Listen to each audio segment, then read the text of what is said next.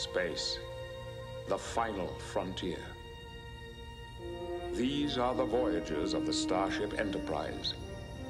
Its continuing mission to explore strange new worlds, to seek out new life and new civilizations, to boldly go where no one has gone before. Hello, and welcome to part two of our Star Trek The Next Generation episode of Retrospection. Join our continuing voyage as we resume our look at the pilot episode Encounter at Farpoint.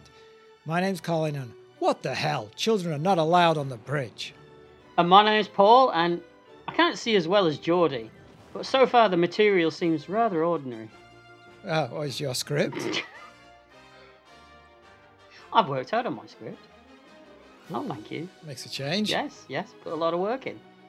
Previously on Star Trek The Next Generation, on Picard's first day as captain of the Enterprise, he meets the omnipotent alien Q, who places him on trial for the past crimes of humanity.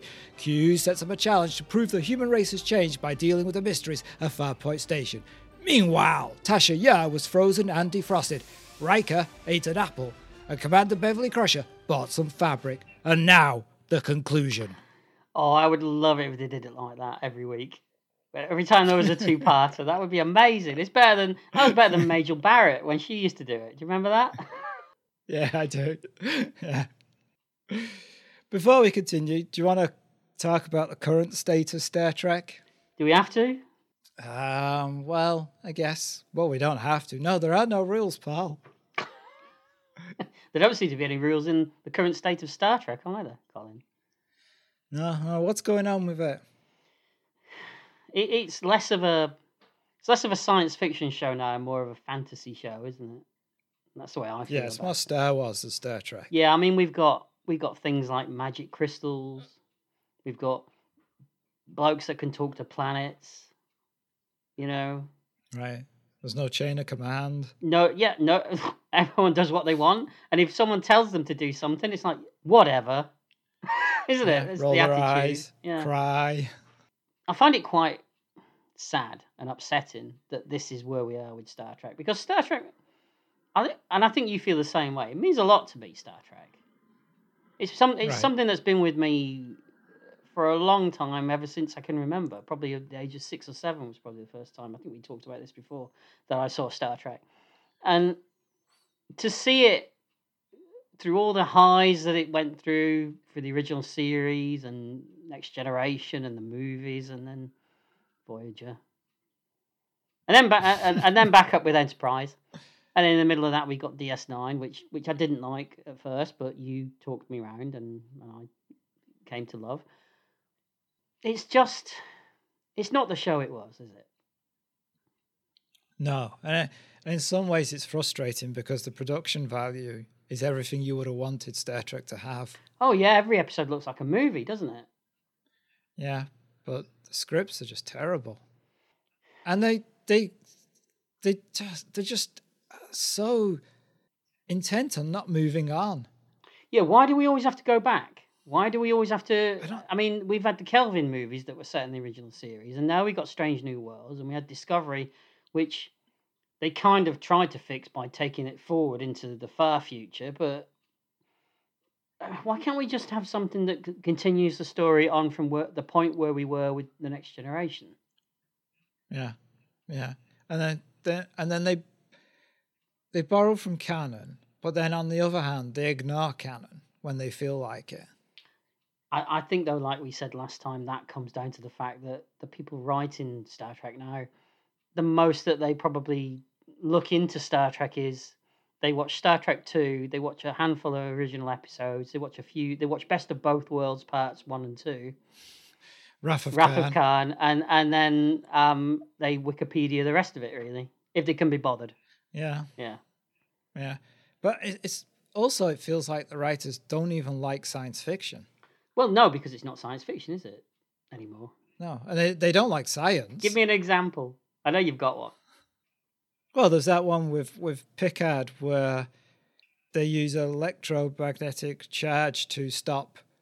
I think it was to stop the cars moving, the bus to move. Oh yeah. And then she uses the same device to stun somebody with. Mhm. Yeah, in in the new season of Picard, season two. Yeah. Yeah. Mhm. But there's also mistakes like there's a scene in Picard where they say we don't don't take phasers back Mm-hmm. because it will upset the timeline. But then they've all got phasers. Yeah, there's a massive um, shootout towards the end of, of, of the series with phasers flying everywhere. So it's like not only are they not paying attention to the world of Star Trek, they're not even paying attention to what they're writing. Well, I think what they need and what they're lacking now is, and I said this before, a firm hand at the helm. And, and as much as people like Gene Roddenberry and then after him Rick Berman have been maligned a little bit over the years, it Mhm. misses those kind of people, I think. Yeah, someone who just keeps check of Yes. everything. Yeah. It's almost like you could get a writer come in and write a story, right? And then they pass it over to a Star Trek writer who knows Star Trek and then shapes the story to fit in with the Star Trek world. That's what it needs. And I think that's that's kind of what they always did before, isn't it? With people like Brannon Braga. And, Yeah. Um, yeah. Yeah. But it, it, I think there's a certain. I don't know know this for a fact, but I kind of get the feeling that there's a certain arrogance now. They don't need that anymore. They yeah, that they know better than the people Yeah. out there. We we know we know Right. what should be done, and you're gonna like it. And if you don't like it, we don't want you to watch it. Yeah. Well, solved that one, didn't they? well that that boggles the mind doesn't it because how how can you produce a show and then turn around to 50 60% of your audience and say if you don't like it don't watch it it's not for you yeah, it's it's a weird thing. You wouldn't get that in any other industry. you wouldn't no It's only this one now. It says like they, they bring up a show that fans love and then they change it so much that fans hate it, then complain that the fans hate it. It's like, well don't don't make that show. Make something I, different. I often wonder what state Star Trek would be in now, whether we would feel different about it if someone like um, Seth MacFarlane had got the job to showrun it, which he was what he wanted, but and he didn't get it, and that's why we've got the Orville. Yeah. Which which the Orville has changed over the three seasons. Like the first season it it was supposed to be almost a parody of Star Trek, but they've really dropped that and now it is almost like Star Trek. I, I, and he said he said multiple times that he wanted to do Star Trek properly. Yeah. I mean, it couldn't be any worse than what we've got now. No, that's true. Oh well. But but a lot of people like it. We we we- have to say that a lot of people do like what they're doing now. There are, it does have its fans, Seems to. so it could just be it's not for us. Yep. Yeah. hmm There you go. That should be it, that should be that should be a catchphrase. we'd be saying it all the time, Colin. Colin. Retrospection. it's not for us. That's how we'd lead out most. If we did anything current, that's how we'd lead it out. Yeah. it? It's not for us. Not for us. All right. It's it, it's just it's just sad. I find it quite sad. Yeah. I mean, I, I rewatched recently Star Trek Wrath of Khan with my son, and and I'm I'm we're, we're rewatching the original series, and he's enjoying it every second of it, and he's got no desire to watch Strange New Worlds or Discovery or.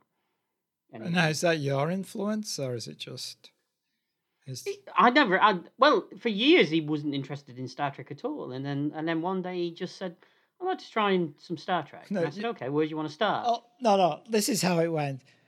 Do you want to watch Star Trek, Jay? Do you want to watch Star Trek, Jay? Do you want to? Oh my God. Okay, I'll watch Star Trek, Dad. Stop mithering me about it. Ugh. That's how it really It wasn't went. exactly. It wasn't exactly like that. You just kept leaving exactly- Star Trek figures everywhere. Well, they are everywhere. Yeah. To be honest with you. yeah. And talking of your son, in our previous episode, we thanked everybody under the sun for their contributions to retrospection. And you forgot one person Who was that? the co host, or the main host, I would say, of Junior Retrospection, Jay. Uh, wait, wait, Junior what? It, it, it's a it's a podcast we do once in a blue moon about more Oh, younger did I? aimed Oh. shows. Yeah. Um. Uh, uh, well, all I can say is, um, And that's all we've got time for. So let's move on. when you feel threatened, you uh, you t- you tend to be defensive, Colin. Me, I'm talking about, not you. all right, all right. Yeah, I was like, what? Wait, what? Where's this coming from? so he, he he's better at it than me. oh, all right. Yeah, I have said I'm going to replace you. No, I, I, I genuinely did forget my own son. So, Jay, thank you. And Father of the Year goes to. Not you. By the way, I was going to say, Wrath of Khan, excellent film, is guilty, though, of shaping every Star Trek film since then. Oh, absolutely, absolutely. They all try and follow that template, don't they? The, the revenge plot. The worst one is um, the one that is the, the most obvious in is Star Trek Nemesis. Oh, I was going to say Into Darkness. Yeah, but Into Darkness is is kind of a remake of Star Trek Two, isn't it? Yeah, but badly. Badly, very badly. But Star Trek Nemesis takes the template of Star Trek Two and tries to tries to move it into the next generation, and, and it doesn't work. Maybe you just Mm. can't catch that lightning twice in a bottle. You know, it's Right. impossible. Yeah. I did uh, be- before we, we we crack on with uh, what are we doing? Oh yeah, Yeah. yeah, Star Trek: Next Generation. Um, I I did hear an interesting theory the other day about why modern Trek doesn't fit with the original series anymore.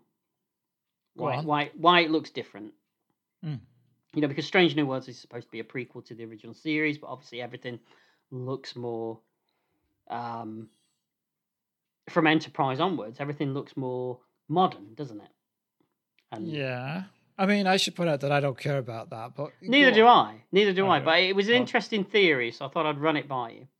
Okay. So there's a there's a few people that I didn't write their names down. Uh, um, so this is not my theory. This is other people's theory on the internet that Star Trek was actually soft rebooted all the way back at the end of First Contact.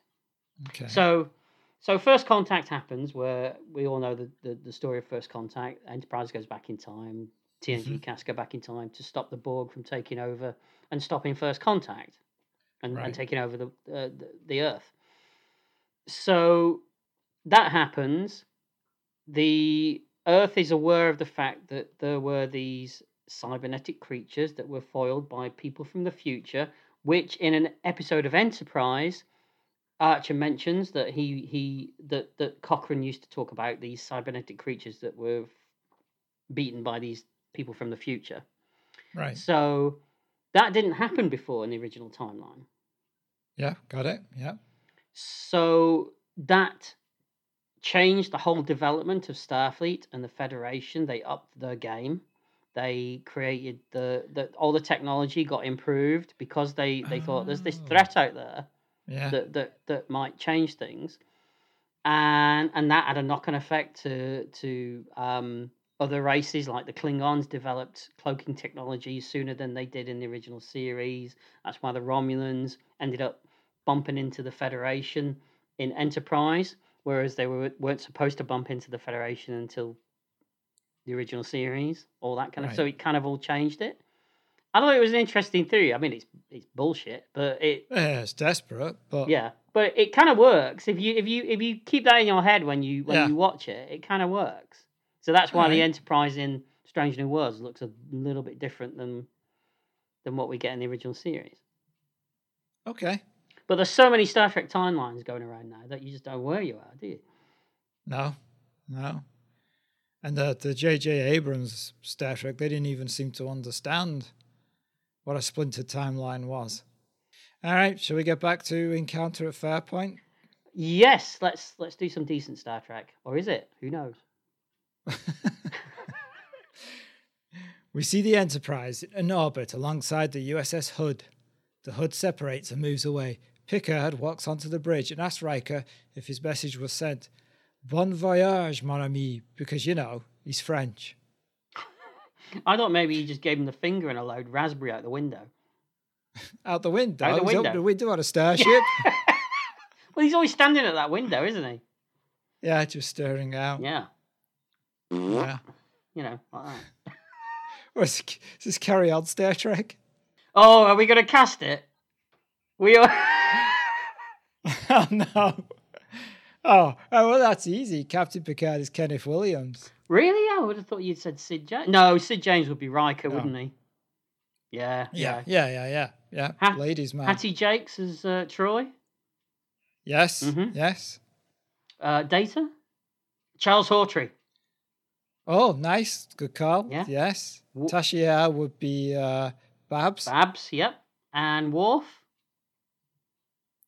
He's a tricky one. Peter Butterworth. Oh, oh yeah, you could. Oh, oh, that guy with the twitch. Oh, God. I forgot the actor's name. And, yeah. That'd be a great security Oh, chief. my God. Phaser keeps going off every time he twitches. Yeah, I like that. Um, and um, what about O'Brien? Or Conn, as he is in this. I don't know. Uh, who've we got Who- left? who- yeah, who have we got left? Oh, I know. Windsor Davies. Oh yeah, all right. Yeah, There you go. Ca- there you go. We're, Carry on trekking. we are straying very dangerously close to a porn parody, of which there are many. Oh yeah, I'm sure there are. not not that I've seen them, Colin. You've been in them. Um, they they pretty much knock o- uh, knock on the head the old French thing, don't they? You don't really hear him speaking French. I think he swears in what episode? Merde. Yeah, yeah that's about Last, it. last outpost, That's about it. I But think. they kind of stop it, don't they? they, they bring it back a lot in season two of Picard, though. I wouldn't know. Fair enough. Q appears on the view screen. Stop wasting time. At which point, Worf springs into action and raises his phaser. Picard shouts, Lieutenant, do you intend to blast a hole through the viewer? I mean, that's a fair question, and one that would have you wondering about this guy's ability for the future. I know. I expect the guy sh- almost shot the TV, the head of security. Well, he does promise to do better. Well, you couldn't do worse than that, could you? This is how I uh, have, have, have, have conducted myself in all lines of work, Colin. I promise I'll do better. Oh, right. I, at first, I thought you was going to say the quick reaction, but it's like, uh, how? No, that requires happen? actual effort, Colin. Yeah, I'm still waiting for you to respond to things from 1987. I'll get there eventually. Um, wa- All right. this goes back to what we said in, in our last episode about. I think really think Picard needs to check the the, the CVs of his uh, staff, doesn't he? Yeah, that'll come up again in a, later. All right, okay. Picard says, "Oh, for this to be fair, they should be allowed to do it at their own pace." Q tells him that they have 24 hours. Worf apologizes, and Riker gives him points for acting fast. It's all a bit weird, isn't it? Yeah, yeah, well done. You nearly blew a hole in the starship. I, I like the way that Picard actually dressed him down slightly and that kind of snotty. I know he's supposed to be French, but it's a very snotty British way, isn't it? It's, Yeah. it's very passive aggressive of him, isn't it? It was, yeah. Yeah. Picard tells Riker that they are going to carry on as normal. If they are to be damned, let's be damned for what we really are, he says. A motto you live by. I've been damned for a long time, Colin. Mm, you have. Mm. We see the Enterprise and hear Picard's latest log entry. Personal log, stardate 41153.8. Of the 24 hours Q allotted us to prove ourselves, 11 have now passed without incident, and yet I cannot forget Q's prediction that we will face some critical test. On another matter, I've blocked the toilet again. you, you never hear logs like that. Personal log. Woke up, didn't feel like going into work. I mean, it's not like we even earn money in this universe. No gold pressed latinum for me. Called in sick, went back to bed. In the ready room, Riker has explained to Picard that all the planet has to offer is an abundance of geothermal energy, and yet was able to build the base to Starfleet standards using material that cannot be created on that world. Picard seems skepti- skeptical about Riker's reports of almost magical moments when objects that are thought suddenly appear. And then Picard thinks, well, there's nothing threatening about a race trying to please them. But Riker thinks there's more to it. Could it be Q trying to trick them? Do you think this is a bit weird that Picard's kind of like brushing it all off? I guess I don't mind it here because he doesn't know who Riker is or Mm. anything about Riker. Mm. But if they were doing it like six years from now and he's like going, ah, Riker, you know what you're like, you'd be like, no, usually he's pretty straightforward. It, it, it plays though like he's kind of going. Do you know? Do you know? Do you know the day I've had? You know, and you're here giving There me more that. shit. I don't think so. I can really can't be There bothered with this. You know. Yeah, Did you notice maybe that? that's what it is. Did you notice on um, Picard's desk that we don't have data tablets yet? Those those weird laptop type things that they have where they spin them round. Oh, I thought that was something that Commander Data was taking. Data's tablets Yeah, sorry. For his angina. Yeah, no, so he maintains that he's fully functional Fully- in every oh ability. yeah, those little blue ones. You know those very well, Colin, don't you? Yeah, yeah.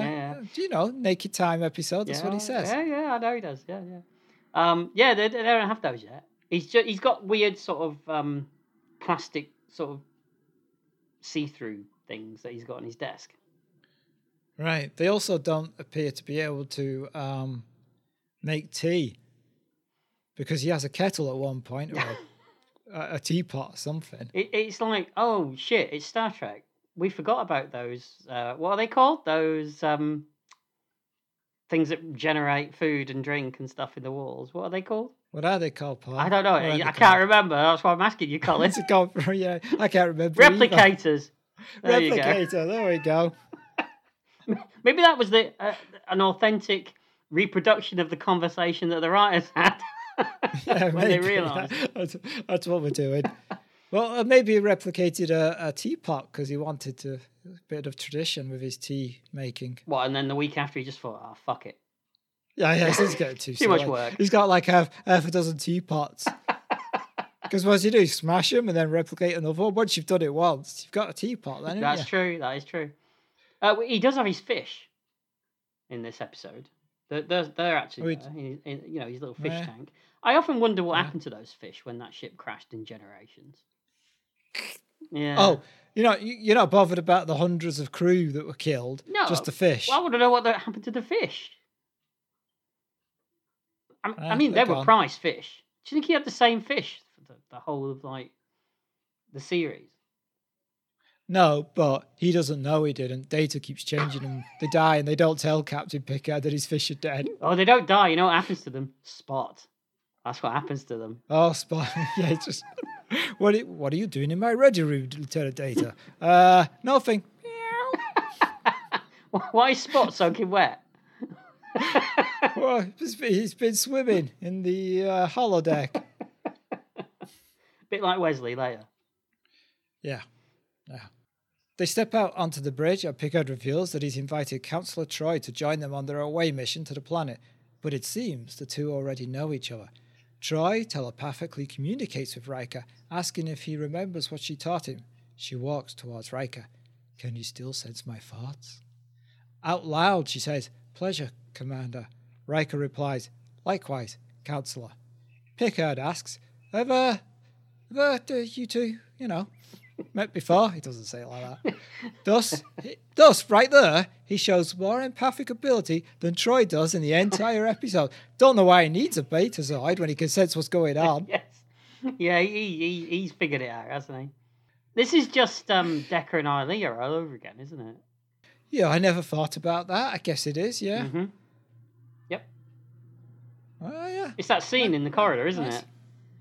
You know, when she says th- this when she says to him something like "You never said goodbye" or something. Right, right. Ah, this is the most profound thought I've ever experienced you have for 100 episodes. Jeez. Make the most of it. I'm glad I was It's gonna be another hundred before we, we, we get to this again. Well, Oh, you you visibly you Well. visibly sagged there, Colin, when I said that. I wa- I was just thinking every every listener that, you know, all two of them that download our podcast just sighing in despair. It's niche. It's niche. Now, does does Troi lose this telepathy thing later? Because I don't recall it being a thing. No, she doesn't use it much, does No, she? I don't remember. her- I think she does it with her mum, doesn't she, in an episode in the first season? Yes, they do. Mm. Actually, I know why she doesn't use it. and I will tell you in a second. Okay. You're gonna make me wait. So they enter the turbo lift, and Picard says, I considered it important for my key officers to know each other's abilities.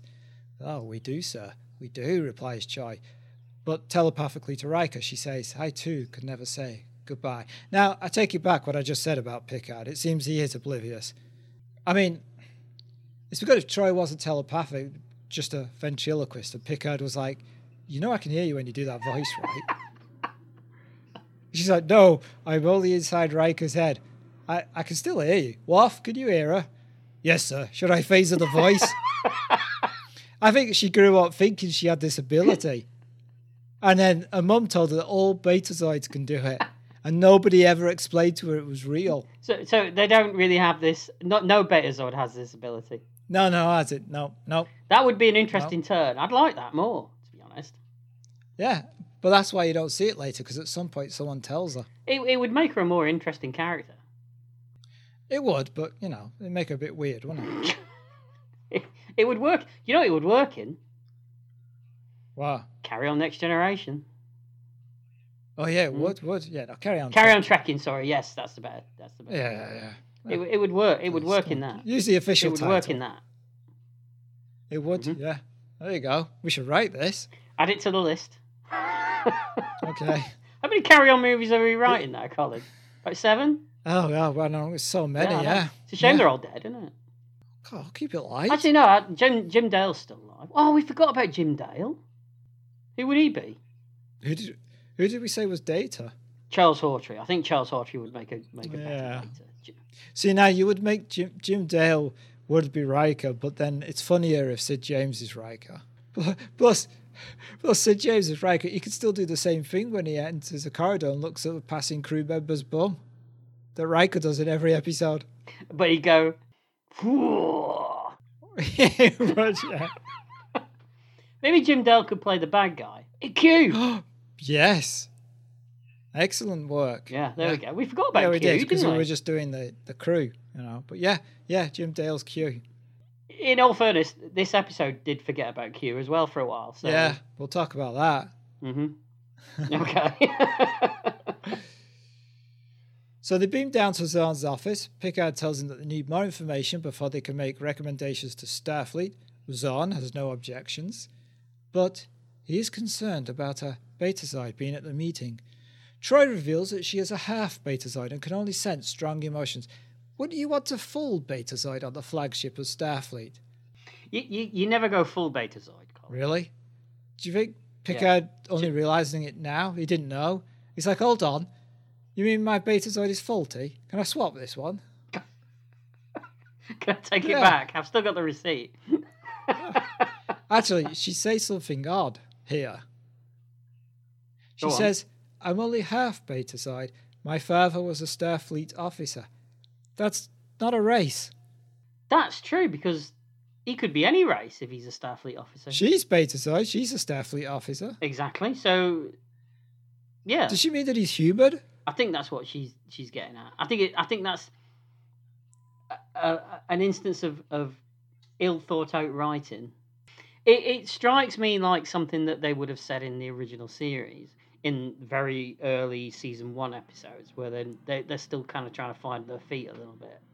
You know, because there's that, that there's that kind of idea in the original series, isn't there? Or that kind of inference where everybody's human in Starfleet, and Spock's like the- Yeah. the, anomaly kind of thing. Because you, you never see any yeah. other alien races on the Enterprise other than Spock, do you? That's true. That's true. But I guess for me, I always felt. Obviously, that's not true, but I always felt that it was the early days of Starfleet when it was original Star Trek, which now we say it's not, but it always felt like it Yeah. was. Yeah, that was that was that was the way to, to, to make it work in your head, wasn't it? Yeah. Now, Zorn says he has nothing to hide. Picard tells Zorn that Starfleet is interested in them building star bases elsewhere, but Zorn, well, he's not interested in that. He doesn't want to get into the starbase building business. Riker interrupts to suggest a trade, items that they need in return for architects and designers who could show them their techniques. But Zorn says his people do not like leaving their home world, and if Starfleet cannot accept that small weakness, then they will have to seek an alliance with somebody like, oh, you know, the Ferengi.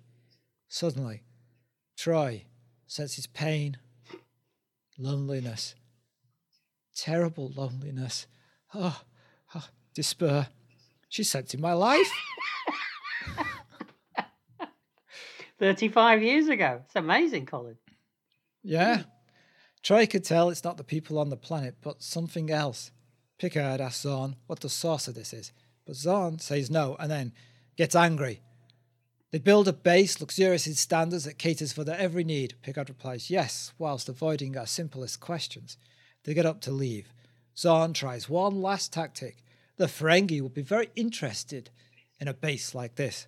Fine, says Picard. Let's hope they find you as tasty as their last associates. Ferengi people? We haven't met the Ferengi yet. We don't meet them until a couple of episodes into the first season, do we? I like to think that maybe because isn't there a when they meet the Ferengi in that episode that's coming, they don't know much about them, do they? No, no, and I know where you're going. I, I like to think this is some kind of Ferengi propaganda. Or it's Picard just trying to put the wind up Groppler a little bit. That he, yeah, yeah. If we don't know a lot about the Ferengi, you probably don't either. So I could say anything.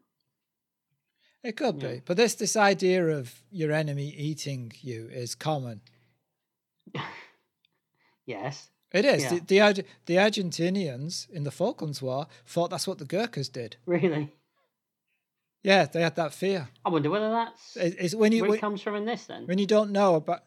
Well, it, it's it happens in every Mhm. war. Like when you don't know the enemy, there's this propaganda about Mhm. them that you either build up yourself or they build up to create. You know, to scare you, basically. It's actually a really good line then, isn't it? Yes. Hmm. Yeah. We cut to a shot of the Enterprise orbiting the planet. Riker is looking for Commander Data. He asks an ensign on how to find Data. She shows him how to use the control panel on the side of the corridor walls. Could, couldn't he just use his communicator? Data, where are you? Oh, I'm on the holodeck. Cheers, mate. Well, there's there's there's lots of instances of communicator usage in this that are problematic in this second half. Yeah. We'll get well, yeah. I hadn't figured it out. Also, they don't really use the walls in other episodes that much. No, and they certainly don't use those weird pointy arrow things that that that tell him where to go. What if what if Data was walking around? Would the arrows keep trying to follow him? And he's gone left. No, no, he's gone right. He's gone right. Quicker, pick up the pace. Come on, he's getting away from you. He's he's going to get in that turbo lift. Oh, he's made it. yeah, a big punching glove comes out and smacks Data in the face, so he can't keep walking. Is that officer that uh, Riker talks to a hobbit, or is Riker just huge? Because she looks like about three foot tall. He is a tall man, though, isn't he, Jonathan Frakes? He, he looks massive compared to her. Yeah, he is like twelve foot tall. Uh, Twelve foot tall. Yeah, yeah, Okay. at least. Uh, you know that that she's going on his to do list for later, don't you? The way that he looks at. her. Everybody is on that list. Do you think in the how many how many seasons did we get? Six, seven of TNG. Seven. Do you think he worked his way through the entire crew? Yes. You do. Yeah. I, I often I often suspect as much. Yes, Yeah. with. Riker. Not just crew visiting dignitaries. Maybe maybe his idol was Kirk, but then again, Kirk. That's a fallacy that Kirk did that, isn't it? Trust me, Riker was an idol. Yeah, Kirk, Kirk Oh. wasn't Kirk wasn't as much as a ladies' man as the myth would have you believe. and certainly not like those Kelvin movies portray him as. Right? Yeah. But then again, that's not that's not that's not the Kirk, is it? It's a Kirk. No, and that's because that's the writers just didn't just wicked it. Yeah, Kirk Kirk uh, snog a green woman every week, which he didn't. No. No. No. So it turns out Data is in the holodeck. It's a seed of a forest, and Riker steps in. He's amazed. So only Galaxy class starships have holodecks. I guess so. Right. Then I read that this is something, another thing that they wanted to put into the original series, but they couldn't quite work out how to do it. I think it'd be easy to do. Just build a set. I suppose. I mean, as a storytelling device, holodecks are a great idea. Yeah, but they're also a crutch. Yeah, I was going to say they they they they start off as a great idea, but then they tend to get overused, don't they? Yeah, yeah, because you could go anywhere in it. Can you explain to me how they would work? Oh, I yeah, mean, certainly. Why so, don't you? Why don't you eventually run into a wall? ah, because the uh, the environment moves with you. But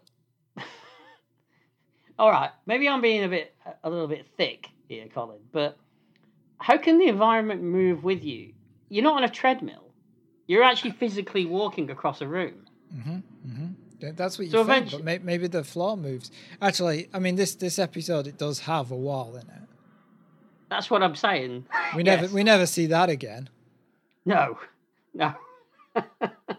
I don't. So I don't quite understand it. All right, well, don't. I just don't explain. understand it. No, don't Ah, understand it. Now you're falling into the trap of that what modern Star Trek writers want you to do. Oh, don't that's think right. about Don't, it. don't think about it. Don't think yeah. about it. Yeah. Don't think Magic about crystals, magic time crystals. Don't think about it. It. Yeah, don't think about getting the admiral out from the bomb by beaming her out. Don't do that. Just let her die. anyway, If you know, you know.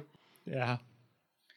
So there's, there's real trees and a river. Riker calls out. He runs across some stepping stones. One of them is a bit loose, and then he clambers over a hill. He hears whistling. Data is sat in a tree. He's having trouble finishing the song. Riker completes it for him. Data jumps down, as Riker explains. There's some puzzles down on the planet that the captain needs answering. He suggests I take you on the away team I'll be leading. They make the way through the trees, and Riker reveals that he looked up Data's record. He asks if his rank is honorary because he's a machine. Data says no, that he graduated Starfleet, but asks if being a machine bothers Riker. Riker says yes, a little. Data puts his, this down to the prejudice that humans have. Now Riker's bothered that Data thinks he's superior to humans. Data points out that it's a matter of fact that he is, but he would gladly give it up to be human. Riker smiles. Nice to meet you, Pinocchio. Data stares at him and Riker says, Joke. Ah, intriguing, says Data, causing Riker to reply, You are going to be an interesting companion, Commander Data. Um, there's a few things in this scene. Brent Spiner's playing Data like he would eventually play Lore, isn't he? He's Yes. not quite yes. worked out what he's meant to be doing yet, or or, or the limitations Yes. of Data's character. Let's say Yes, but let's say Data hasn't learned everything that he's going to learn. exactly. I mean, the, there's um, wh- when this series started, there was a um, a six issue um, Next Generation DC comic, and they had date they they didn't have a clue. They had Data losing his temper one minute and then saying he has no emotions the next. At what in one issue, in the six issue run, Geordi dies, and uh, Data's crying. Oh. Um, so nobody kind of knew what they were doing at all with any of this. Right. But the other thing is, it feels like they're setting up a friendship between Riker and Data, but it ends up being Geordi in the end, doesn't it? Well, what's also interesting is apparently this was not supposed to be played the way that Jonathan Frakes, Frakes played it. All right, go on.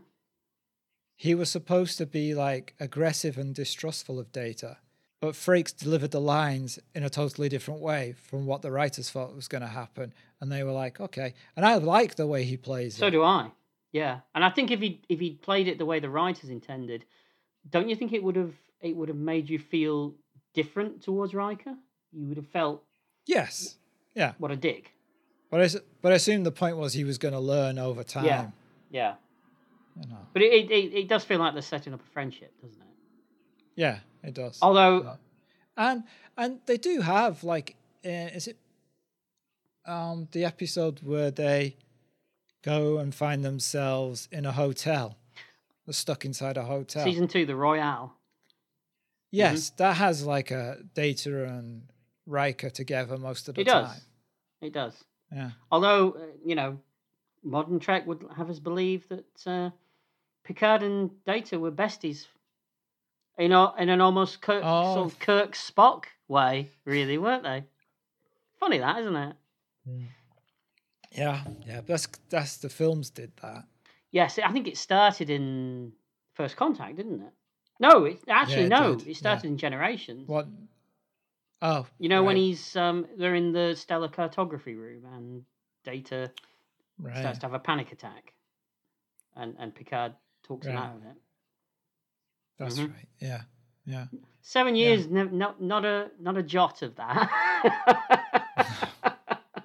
Not really. no, no. Data explains how the holodeck can seem so real by using transporter technology. After all, they convert matter to an energy beam and back again. Data shows Riker the rear wall of the deck, as you said. They hear Wesley and see him crossing the stones. He steps on a loose one and falls in the river. Data runs over and picks Wesley up with one hand. Let him drown. That's all I'm saying. I wonder why you're shaking Just, your head. just let, let him drown. We were never here, sir. Okay. yeah. I should die. they exit the holodeck to find Picard walking past. He stirs at Wesley dripping on the floor. Later in sickbay, Wesley asks his mum to get a look at the bridge, but it's against standing orders. Crusher reveals that her husband and Picard were friends.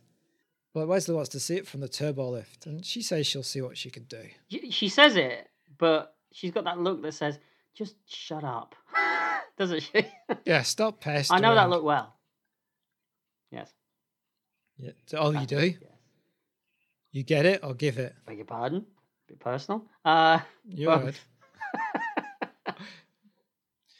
On the planet, Riker, Tasha, Deanna, Geordi, and Data have beamed down. Tasha suggests that they begin by examining the underside of the station.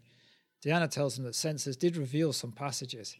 She suggests that Riker and her take a look, but he dismisses this and tells Tasha and Geordi to go with her. Data and Riker will search topside. is she? Ju- is she? Then, for some is she reason, just looking for an excuse to, you know, reacquaint herself with Riker? Yeah, well, she just wants to talk to him, make sure everything's all right, I guess. And he'd rather not. For some reason, Geordi just points and then they walk off screen. It, it it's a weird shot, isn't it? it? I think it's like you know you were talking about dragging shots out just to just to keep the time up. You know, I think that's what they're doing here, isn't it? There's no. Yeah, because no one's saying anything. They just stood there. Then Geordi just points in the air and then they walk off screen. Yeah, There's there's like you, you there's no reason to just linger on that, is there? No, as soon as Data and Riker make their way to the off Mhm. screen, that's when you Mhm. cut. Yeah. Data finds nothing odd about the materials around them. It's exactly what Starfleet uses. Tasha then calls using the odd term team leader. Yeah, that doesn't happen again, does it? No. They found something interesting in the tunnels. They're in a passageway directly underneath. Geordi now joins in the party line. Apparently, you could just cut into someone else's conversation. It uh, yeah, this is the, the whole communicator thing, isn't it? I mean, people are just slapping those communicators left, right, and center in this in this moment, aren't they? Yeah. Um, he says the materials of these walls is nothing they've ever seen before. Riker then asks the blind guy, uh, how are you examining them? Are you implying that perhaps Geordi is uh, no, you know, not exactly being above board with what he's talking about here? Well, no, it's because Geordi says, I've, I've never seen this material before. Riker's like, uh, how are you uh, examining these? Because, you know, I want to draw pretty obvious here, mate. So, and, and then Geordi replies, every way, microscopically, thermally, electromagnetically, none of it's familiar. Riker asks Troi, she says she's avoided opening her mind because earlier had been so uncomfortable. That's her one job. yeah, the the one time where it actually would be useful to actually have these powers, she doesn't really want to do it because No. you know it might hurt. Also, aren't they just walking around? Not to be a spoiler or anything, but aren't they just walking around a gigantic space creature's guts at this point? Anus. Anus. That I I have to say that the the it does look good, and the the lighting and the sound effects really do give it a bit of atmosphere. This this whole bit in the corridor, not not the alien's guts, Colin, or its anus. I'm sure it looks fine. I believe, I believe, Commander, we're in an alien's canal. Ah, how do you work that out, Data? Elementary. They should have used that gag in the Sherlock Holmes episode that they do later. Yeah. Although I'm not sure you'd work it in. No, uh, no, it would have been a waste. oh, oh, we're not. Are we doing that now? Are we? No, we're not. No, no, no. No. Says they need more information. So Troi opens her mind. Pain. Such pain. Riker orders that Data himself beamed over to Troi's location, and when he's there, he apologizes to her. Pain. Unhappiness. Terrible despair. Riker asks, Are you watching Star Trek Picard? yeah, I was thinking, come on, the script's not that bad, is it? I mean, She says it's no life form like theirs. Riker asks Geordi again about what he could see, and he says it's no material he knows. They walk down a corridor. Now, I kind of like the creepiness of it all. oh yeah, it, it it it feels great. This whole bit. Yeah. Although Geordi's kind of adding to the useless crew compliment at this point now, isn't he? Well, he's. I, well, it doesn't help that Riker's asked him the same question twice. Exactly. Yeah. Yeah. Back on the bridge, Picard hears a turbo lift open and sees Wesley. What the hell? Children are not allowed on the bridge. Dr. Crusher steps out. Permission to report to the captain. She also points out that Wesley is technically not on the bridge as he's in the turbo lift. Your son? Picard replies. Yes, you last saw him years ago when she trails off. Picard agrees to let him on the bridge, seeing as, you know, he's already there. Picard tells him that he knew his father and that he could look around, but don't touch anything. I knew your father, Wesley. Oh, and I banged your mommy. but we don't talk about that. He did, didn't maybe your father. he? He did that, didn't he? Do you think he did? Yeah. What? No, Do you, I don't think so. I don't know. I often wonder whether that's what you just said then about whether they were kind of always hinting that maybe Picard was his real dad. It's amazing they haven't done that in Star Trek Picard, isn't it? Oh, we've got another season yet. You never know. Oh God, Lord, yeah, we do, don't we? And This is the reunion one, right? Oh yes. We're all gonna hobble. Oh on. yes. Oh yes. Although I, I did hear that apparently um, Brent Spiner is not playing Data. Well, it it doesn't matter. He plays everyone. He's everyone, and who's he, which ancestor that looks like Data is he going to be now? Can you know, D- Doctor? What's the, what's the names? Soong. What's his name? Soong. Yeah. I, I, did, I, I didn't like it when he did it in Enterprise, but I put up with it. I liked it even less in Picard. Yeah, it's funny. On apparently, in in the world of modern Star Trek, all ancestors and descendants look exactly the same. I know, don't get me started. You know, there's a scene in Picard where um, Noonien Soong, when he's when he's Noonien Soong Junior, whatever he is, Junior Junior, um, when his plans get foiled, he pulls out a file from his drawer and it says the Khan Project. Let it go. Just let it go, people. Move on. Picard lets him sit in the captain's chair. He describes some of the equipment that Wesley knows all about already. A beeping sound occurs and Wesley presses a button. It's a perimeter alert. Picard orders them off the bridge as Worf confirms that yes, it is a perimeter alert. Ship sensors have detected an unknown vessel approaching. It's not the Hood returning. Picard orders the away team to beam up. The ship appears on the view screen. It looks like a flying saucer with a purple circle underneath, and it's not returning their hails. Picard raises shields and readies the phasers. The ship approaches. Picard calls Zorn and tells him about the vessel. Zorn says no ship is due to arrive. And Picard asks him about the Ferengi, but Zorn admits there's no dealings with them. It was just an empty threat. This ship is larger than the Enterprise. They always are, aren't they? Should build, They- build they- bigger ships. They do tend to be, yeah. I, It's Yeah. got a bit of a close encounters vibe to it, this ship as well, hasn't it? As it goes, wow. That was perfect, Colin. Perfect. Says if it was modern Trek, it would play the Beastie Boys. Oh, yeah. Less said about that, the better. Um, Uh, I did like Wil Wheaton's. I did like Wil Wheaton's look of of amazement as he was walking around the bridge. Apparently, quite that was real. Did he not get out much? Well, no, he's a Star Trek fan. Yeah, yeah. Oh, yes, we know, don't we? Because he tells that William Shatner story every five seconds, doesn't he? Yeah, so what I'm saying is it wasn't good acting, it was real. Yeah, was shit then, wasn't it? Yeah. You've, you've won me over, yes. I always say that everyone on Star Trek, their acting got better because they learned the skills and they got Mm. settled into the career, except for one who got worse as time went on. but he disappears eventually. Yeah, that's true. hmm Uh, so the ship fires a beam of light to the Enterprise and stops. It's a scan of some kind. Back in the tunnels, Deanna's still trying to sense the life form. She feels close to an answer of some kind. Data tells her that something is shielding the communicators and they can't contact the Enterprise. Deanna says, Oh, yeah, uh, that's exactly the feeling I've been having. You know, that somebody doesn't want us communicating with the ship. Oh, that's handy, isn't it? She's just coasting at this point, isn't she? Yeah, I gotta say, I feel bad for Deanna at this point because I've been ripping on her throughout the entire episode. She she gets better. The character does get better. I, I don't think it's, it's not her fault. It's the writing's not very oh, good. that's what I'm saying. The character gets Yeah. better when they, they they lose that thing, don't they, of her sensing something every two seconds. Yeah, Yeah. yeah. Riker says, "Come on, let's get to the surface."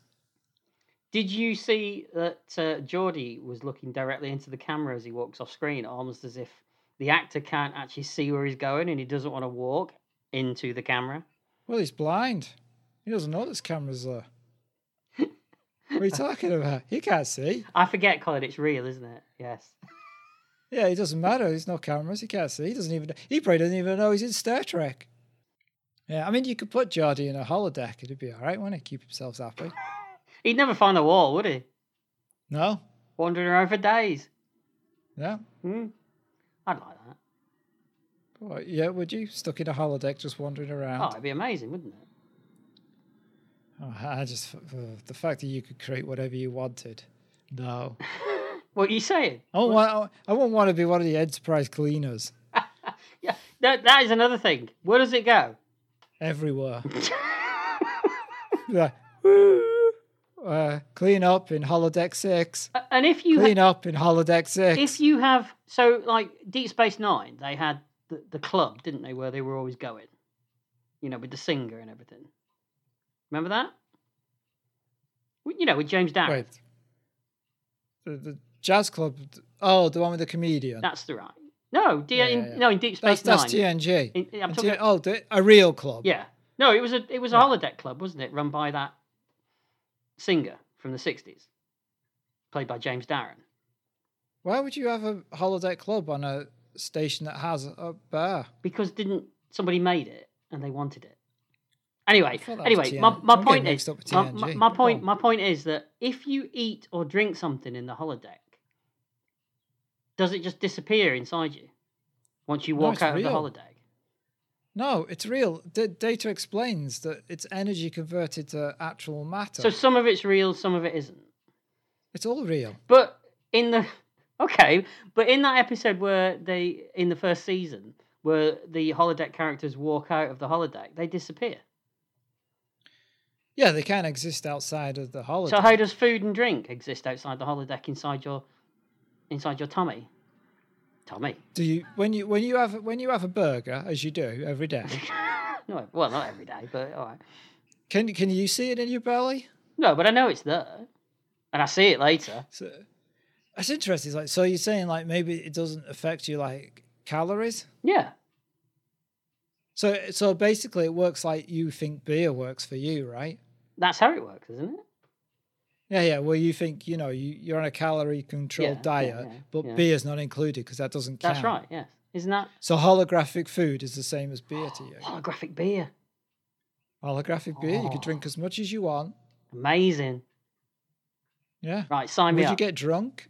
Would you get drunk of holographic beer? Maybe you're only drunk in the holodeck. As soon as you walk out of the holodeck, you're not drunk anymore. Would you, no hangover either? right? Exactly. Oh, it'd be amazing. You could roll into work two seconds after you've just finished. Boom. Sober. Well, how would your life be different than what it is in reality, Paul?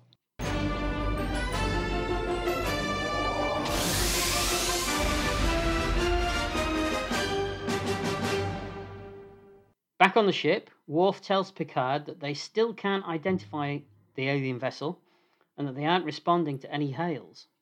Picard orders a scan, but their signal is just bouncing off. Suddenly, the alien ship begins firing at the planet, but not the station, just the old city. Hmm. Suspicious. You, no, you sounded like um, Boris Karloff in Frankenstein. You know, where he says, mmm, drink good. Woman. Woman. Oh, it's funny you went there. I went drink. Yeah, that shows Yeah. where, you know, what kind of people It we are, right? it does. Yeah. Riker and company find a passageway to the surface, witnessing the destruction of the old city. This set looks a lot like something from TOS, doesn't it?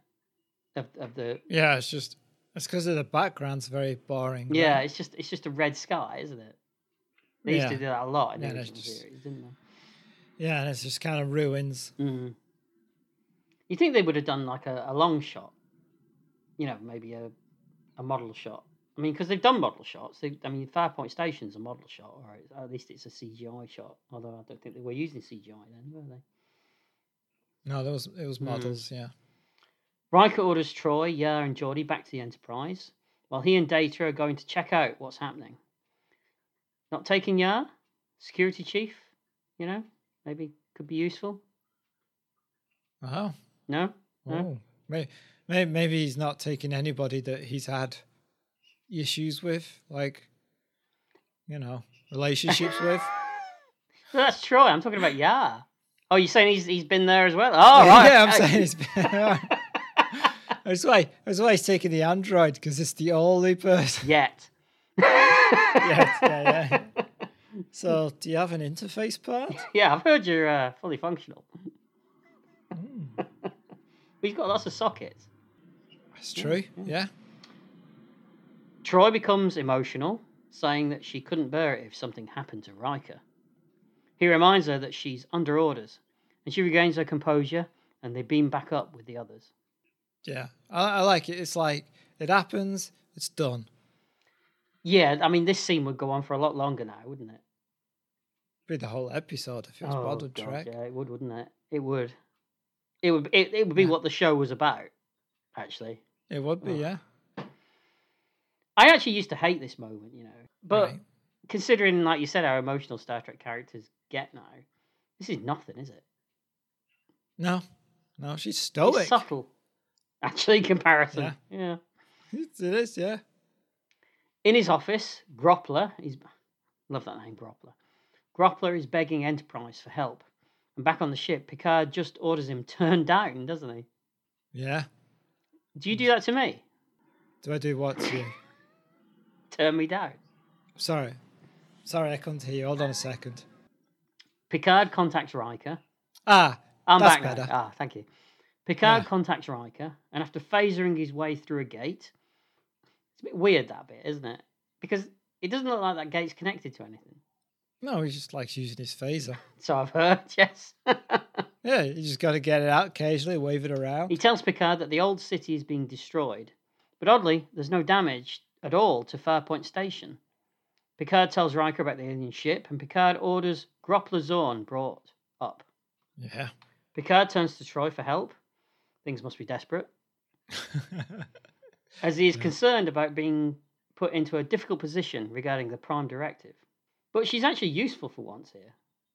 And she reminds him that seeing as the Bandai are in the midst of diplomatic discussions with the Federation, that gives him a little bit of wiggle room, doesn't it?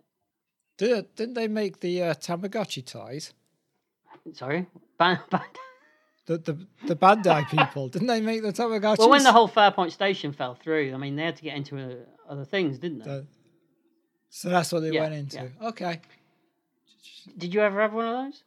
No, I never saw the point in them. You just kill them, don't you? Yeah. Oh, it's not even like it's just not even real graphics. It's not like a little computer person on the Commodore mm-hmm. 64. Oh, you had to bring you, you had Do to you bring up the? Commodore 64 one, didn't you?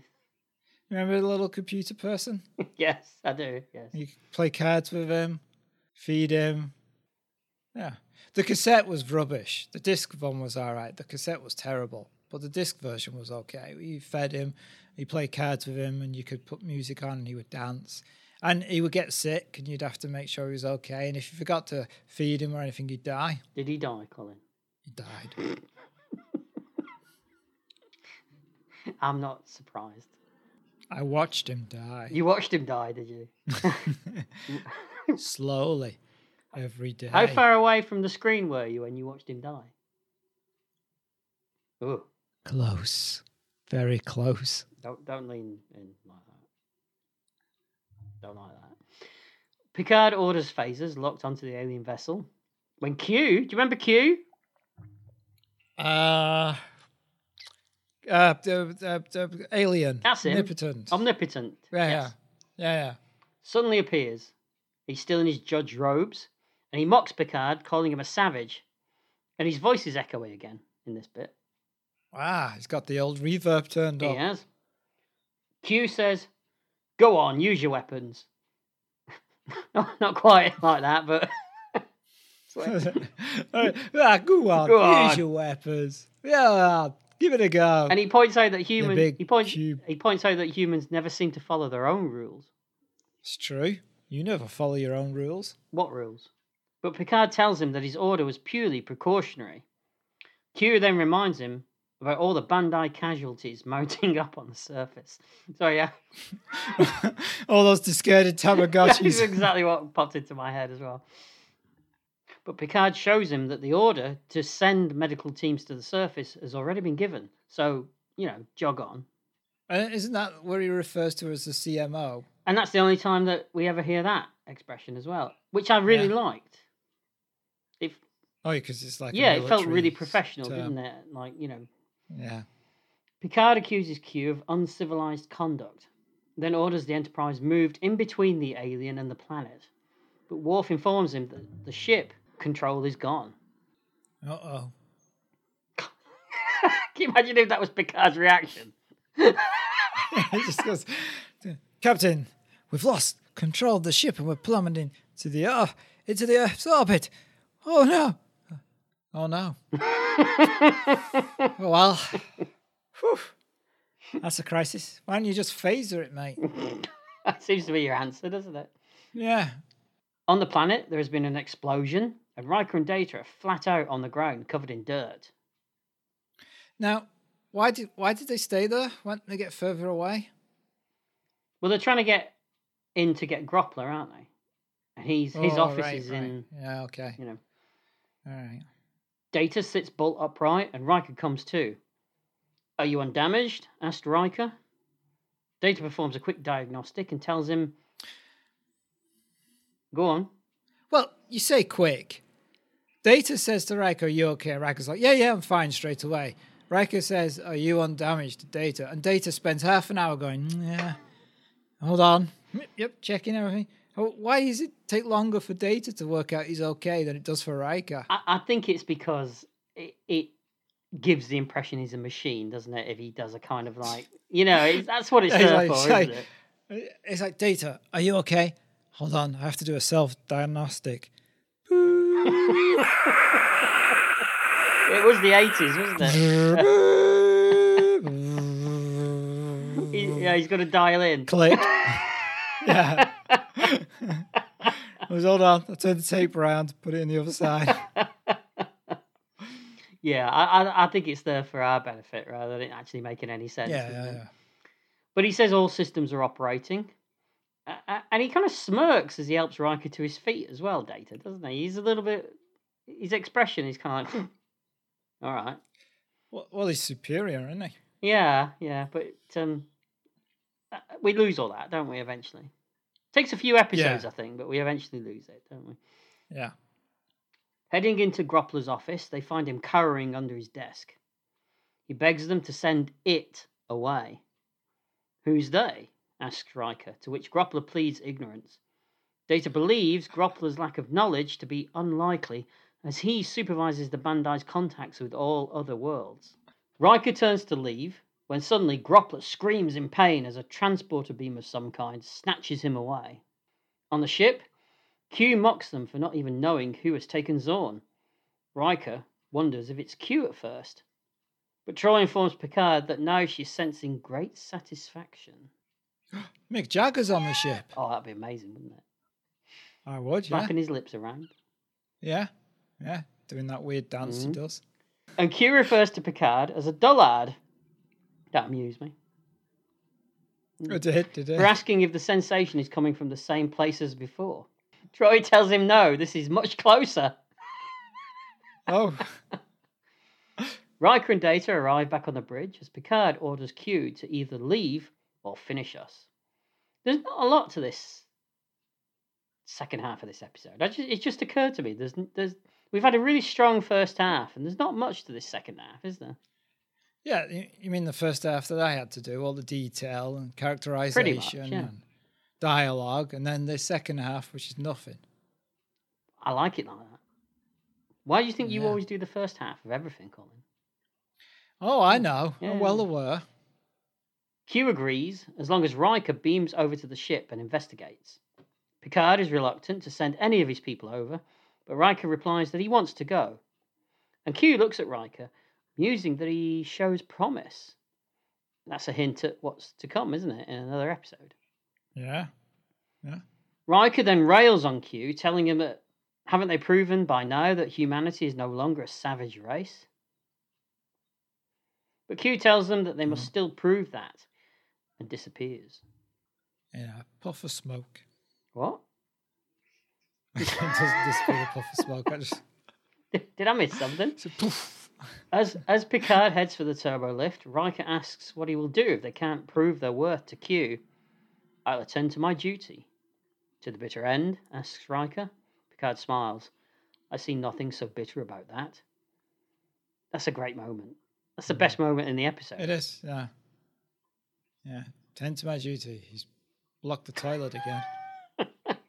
oh, if, if that's that's it, he's like, it's just because lift doors open and then they open up again slightly, and he goes, ah, toilets, Riker. no, sure. You get off on that though, wouldn't you? Really? You would, yeah, yeah. He'd attack that U bend with his brush, like Phase it. yes. It shoots everything. You've got to say, uh, and we have said it multiple times at this point now, um, but this is Picard, isn't it? This is the version of Picard we get now. He's not the same person. All right, he's older. Uh, no, no, no, no, no. I, I think this this this isn't exactly Picard. I think season season three or four is Picard. I think this is still early prototype Picard for me. But it's still It's still he's still too uptight and shouty. He thinks he's on a on a Victorian sailing ship where you have to yell at everybody and shout commands. Because on a sailing ship you do, mm. because you've got a lot of noise. Mm-hmm. You don't have to shout when you're on a upholstered, carpeted bridge. So you still got that too uptight, but it mellows a little later on. Not too much, just a little. you'd take it though, wouldn't you? Compared with what you've got now. Oh yeah, yeah, yeah. It's it's a thousand times better than what we end up with. Yeah. yeah.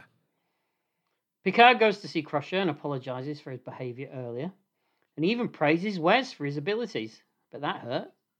Yeah, I bet it did.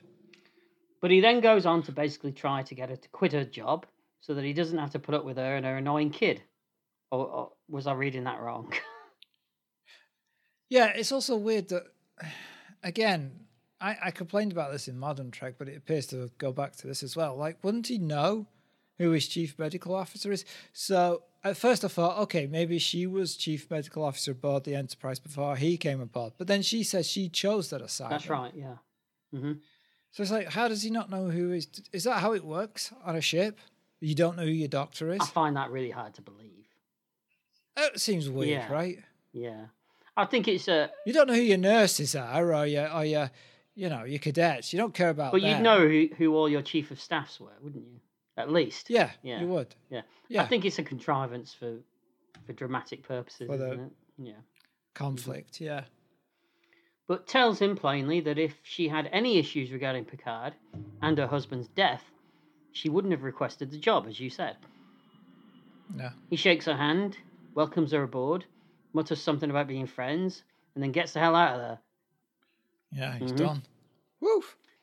So Riker, Yar, Troi, and Data beam over to the alien ship into an identical corridor to the one underneath Farpoint Station.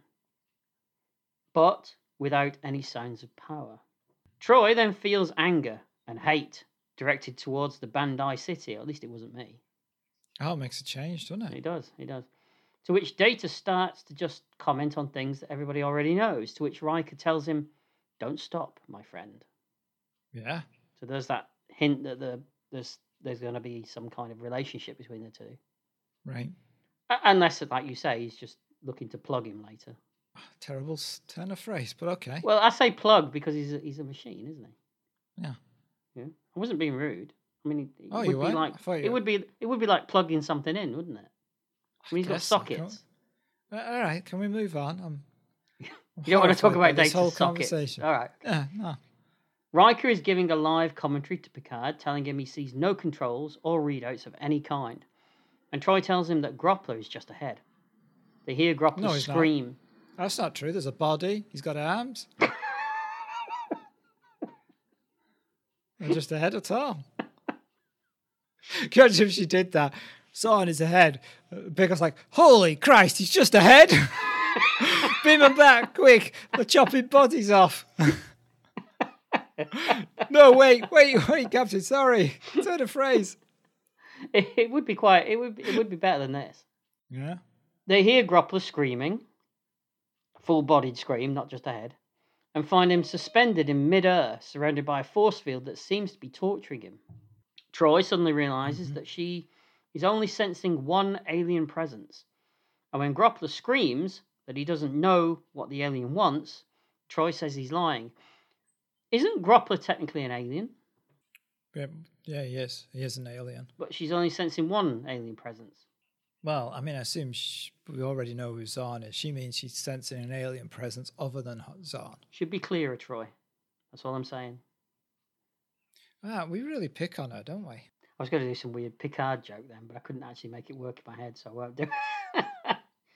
Yes, we do, and it's it's it's it's unfair, and we're very naughty, and Yeah. we shouldn't do it. No. You Although we did pick on Yar quite a bit as well. Well, that's even worse. That means we're just Yeah, picking the- on the female The, character. the on... Oh, yeah, yeah, you are. The, the only reason we've not picked on her in the second half is because she's got nothing to do. That is true. Yar does nothing in this second half, does she? No, all her stuff's in Mm. the first half. And you wonder why she quit. That's true. We we've picked on Worf quite a bit. Yeah, that evens it out. He's got a big head. yeah. It's true, and he's a bumbling fool. Yeah, that's interesting how that changes as well, isn't it? Yeah. Too many people on the bridge. That's all I'm saying. Yes, Mhm. definitely. Riker and Data phase of the force field, releasing Groppler. And I like the little moment that they take to compare phaser settings before firing. There's no sort of like phasers to full or something like that. They just a little look at each other's phasers and compare it before they fire. Right. Yep. Because you would. I mean, why would you have to say it out loud? These people are professionals, aren't they? That's true. Yep. Groppler is released, which seems to anger the alien. And on the bridge, they see the pulsing lights of the ship begin to change. Q reappears, now in a Starfleet uniform, and he informs them that their time is up. Picard tries to beam his team back, but he can't even contact the transporter chief. So, is this O'Brien? Yeah, he's, still sat in the battle bridge going, Where's everyone? Where is everyone? Where have they all gone? No one told me we weren't done with this. Oh. Oh, well. Either that, or from previous um, evidence, he probably wouldn't have even noticed that he's he's alone, would he? He's just still sat there going, pressing buttons. And I'm flying this ship. Trying to see if he can get Spotify on his console. Yeah. yeah. Picard humbly tells Q that his people are in trouble. Q smiles and sits in the captain's chair, which causes a reaction on the bridge. Like a rash. Well, everyone kind of jumps up, like, How dare you sit in that chair? Wesley sat in it. For a second, and he kicked him off, didn't they? Anybody could sit in that chair. I've sat in it. You have, haven't you? Yes. Very jealous. Picard orders everyone at ease and asks Q for permission to get his people back. And this is really well played by um, Patrick Stewart, isn't it? Yeah. It's it's it's like again, he's showing what a captain he is, because you know that he wants to just kick Q off his ship, but he's Yeah. doing what he needs. He has to do. Even going as far as telling him that he'll do whatever he says. That's right. Yeah. You wouldn't say that to Q in uh, Picard. Yeah, it depends where they plan. Yeah, yeah, I see your point. Yeah. Yeah. Suddenly, the away team, along with Groppler, materialise on the bridge, as Q reminds Picard of his last few words. But Troi and Riker tell Picard that the agreement doesn't stand, as it was the alien that returned them, not Q. Troi then goes on to say that it isn't a vessel, but it's alive. And in the background, Q is trying to get Picard just to fire on the alien and have done with it. Yeah, he's saying like, just shoot it, fire all Mm-hmm. phases. He's not like going, oh, gesticulating. He needs, he needs to get onto Worf, because you know if Worf was on that console, he'd be like, Yeah, he's talking to the wrong guy. You're right. he is. He is. Yeah. Groppler also wants Picard to fire, saying that the alien was killing his people. Was there a reason? Picard asks. And Q points out that it's an unknown. Isn't that enough? To which Picard replies that if he'd earned that uniform he's wearing, he'd know that the unknown is what brings them out there. This all feels so different to the explosions and bloodshed of modern Trek, doesn't it? Yeah, well? they would be punching each other at this point. oh, I mean, we've got eye gougings, we've got God knows what going on in modern Trek, haven't we? You sounded like someone selling something. We've got eye gougings, we've got um, frontal punches, we've got neck holds. And if you want, roll, roll up, roll up, two for one, two for one. doesn't it doesn't have to. I mean, this is this is Gene Roddenberry's influence all over this, isn't it? Yeah, it is. Yeah. Yeah, Uh, it reminds me a lot of the the end of the cage. Uh, ah, how yes, okay. it's all you know. We need to understand what's going on Yep. rather than just react to it. Yep, yep. They then discuss the identical tunnels and why Groppler was being punished, perhaps for some wrong he's inflicted on another creature. At this point, Groppler blurts out that all they did was help the thing. Whoops. yeah. what a fool. Did I say that out loud? I thought it was just in my head. Yeah. Worst worst villain ever. Yeah. Picard figures it out that the ship and Farpoint Station are creatures that can convert energy into matter, and he orders a beam of energy directed at the station. The ship then grows tentacles and hmm. becomes a gigantic space jellyfish.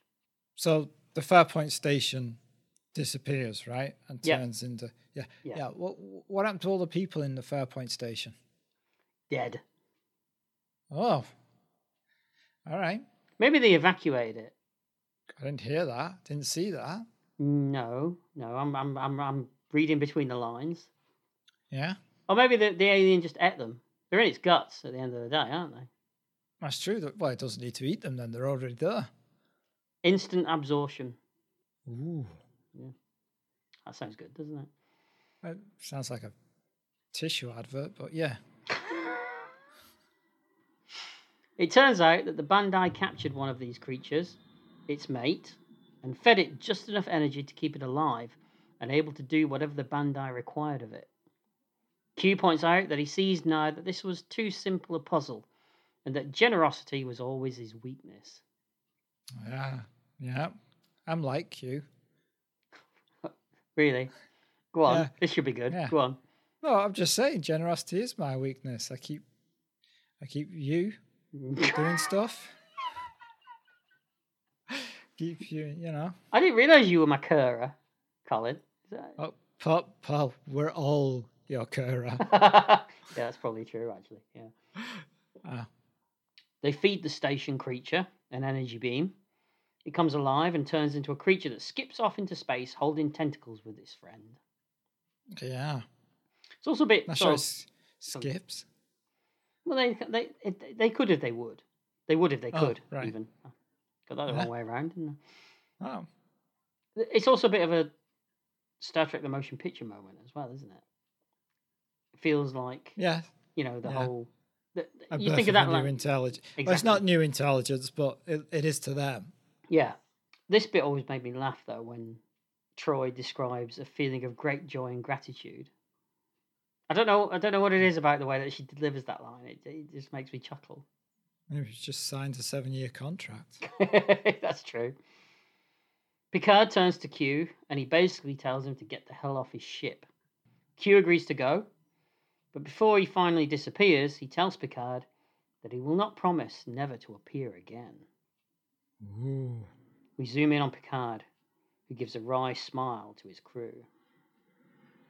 Yeah, we'll see him again I think we might. and again and again. And again. It's later, and we see the Enterprise still in orbit. Captain's log, stardate 41174.2. It was a bit too Shatnerish, that, wasn't it? It was very aggressive. It was. It was like an angry log. An angry. We've all had an angry log, Colin, haven't we? That's true. We have. Yes. Yeah. The agreement for the rebuilding of Farpoint Station has been completed per my instructions. It's a very short log entry. But he's got places to go. He has. And we cut to the bridge with everyone at their stations reporting ready. Did you notice as well that there's a very severe lack of O'Brien in this second half? He just Well, I told you he's still at, he's still at Battle he's still on there, isn't he? Yes. How long do you think he stayed there before you realised better go really? Well, when did he first appear in the transporter room? Like season, season two. Three? Season two, wasn't it? Three. Yeah. Well, there you go. Yeah, when when did he meet Keiko? I can't remember now. Yeah, I don't remember that either. She just appears, doesn't she? Yeah, at some point. Hmm. Yeah. Riker hopes that this adventure isn't the way that their missions will always go. Oh no, number one, smiles Picard. I'm sure most will be much more interesting. And leaning forward, he whispers, Let's see what's out there. Engage.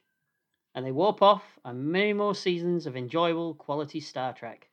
Ah, do you remember those days, Colin? do you remember those? I do. I do. Yeah. Yeah. Fond, fun memories. and that's the end of the pilot episode of Star Trek The Next Generation. Nice. So, Paul, what did you think of the pilot episode? if I'm looking at this as a two-parter, which we have, then it's fair to say that this second half is the weaker half. I think Yeah. the first had the introduction of a new ship, a new crew, new everything, which can't help but be more interesting than what what's to come in the second half. You had the trial, you had the saucer separation, you got the McCoy cameo. Right. This had lots of talking and space jellyfish. Yeah. Yeah.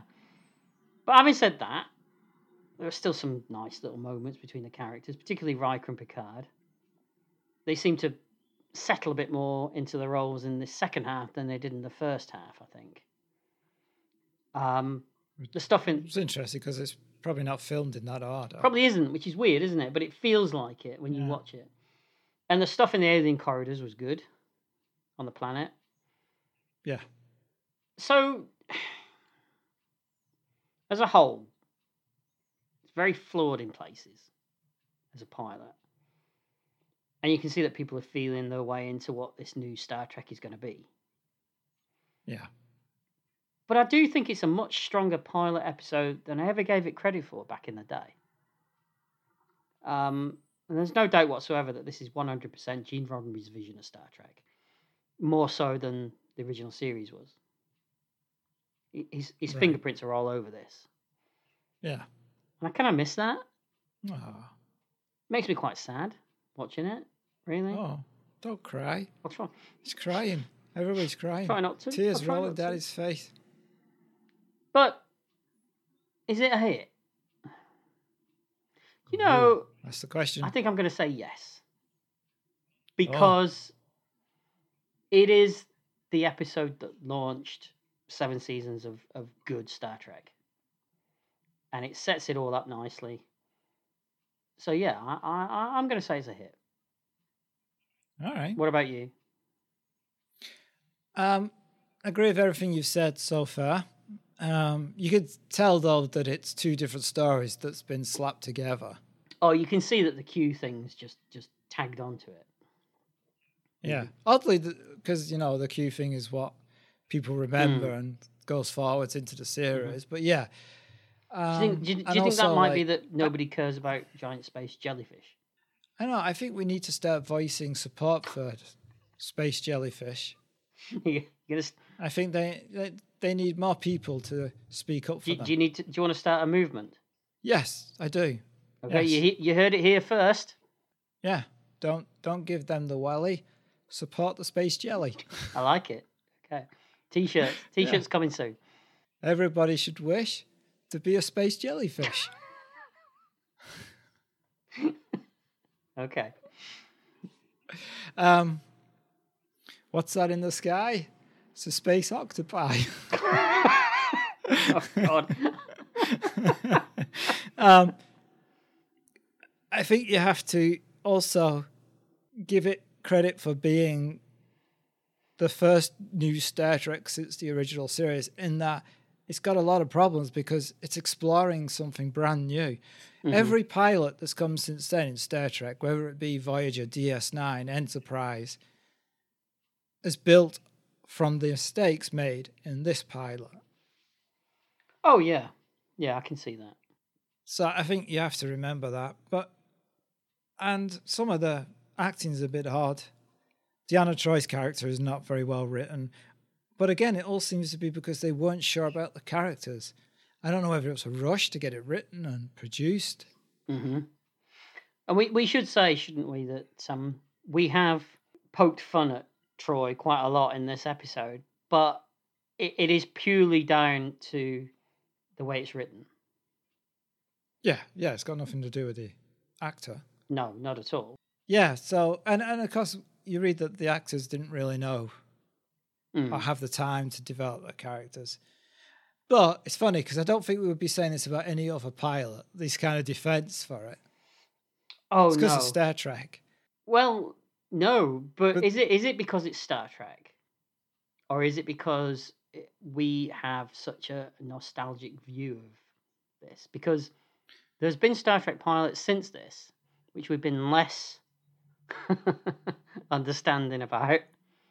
Well, which there? ones don't you like compared to this one? Oh, that you rate lower than this one. Um, the Voyager pilot, I think, is terrible. Oh, you do? hmm I think it's dull. Because oh, it's dull. dull. Okay. the Deep Space Nine pilots, again, I, I find that top heavy as well. All the good stuff's in in the first half of it, I think. So I think, and I think you might agree with me there. I surprisingly think the Enterprise pilot is the best pilot. And don't you think that comes from, like you said, that they've learned from mistakes? Yeah.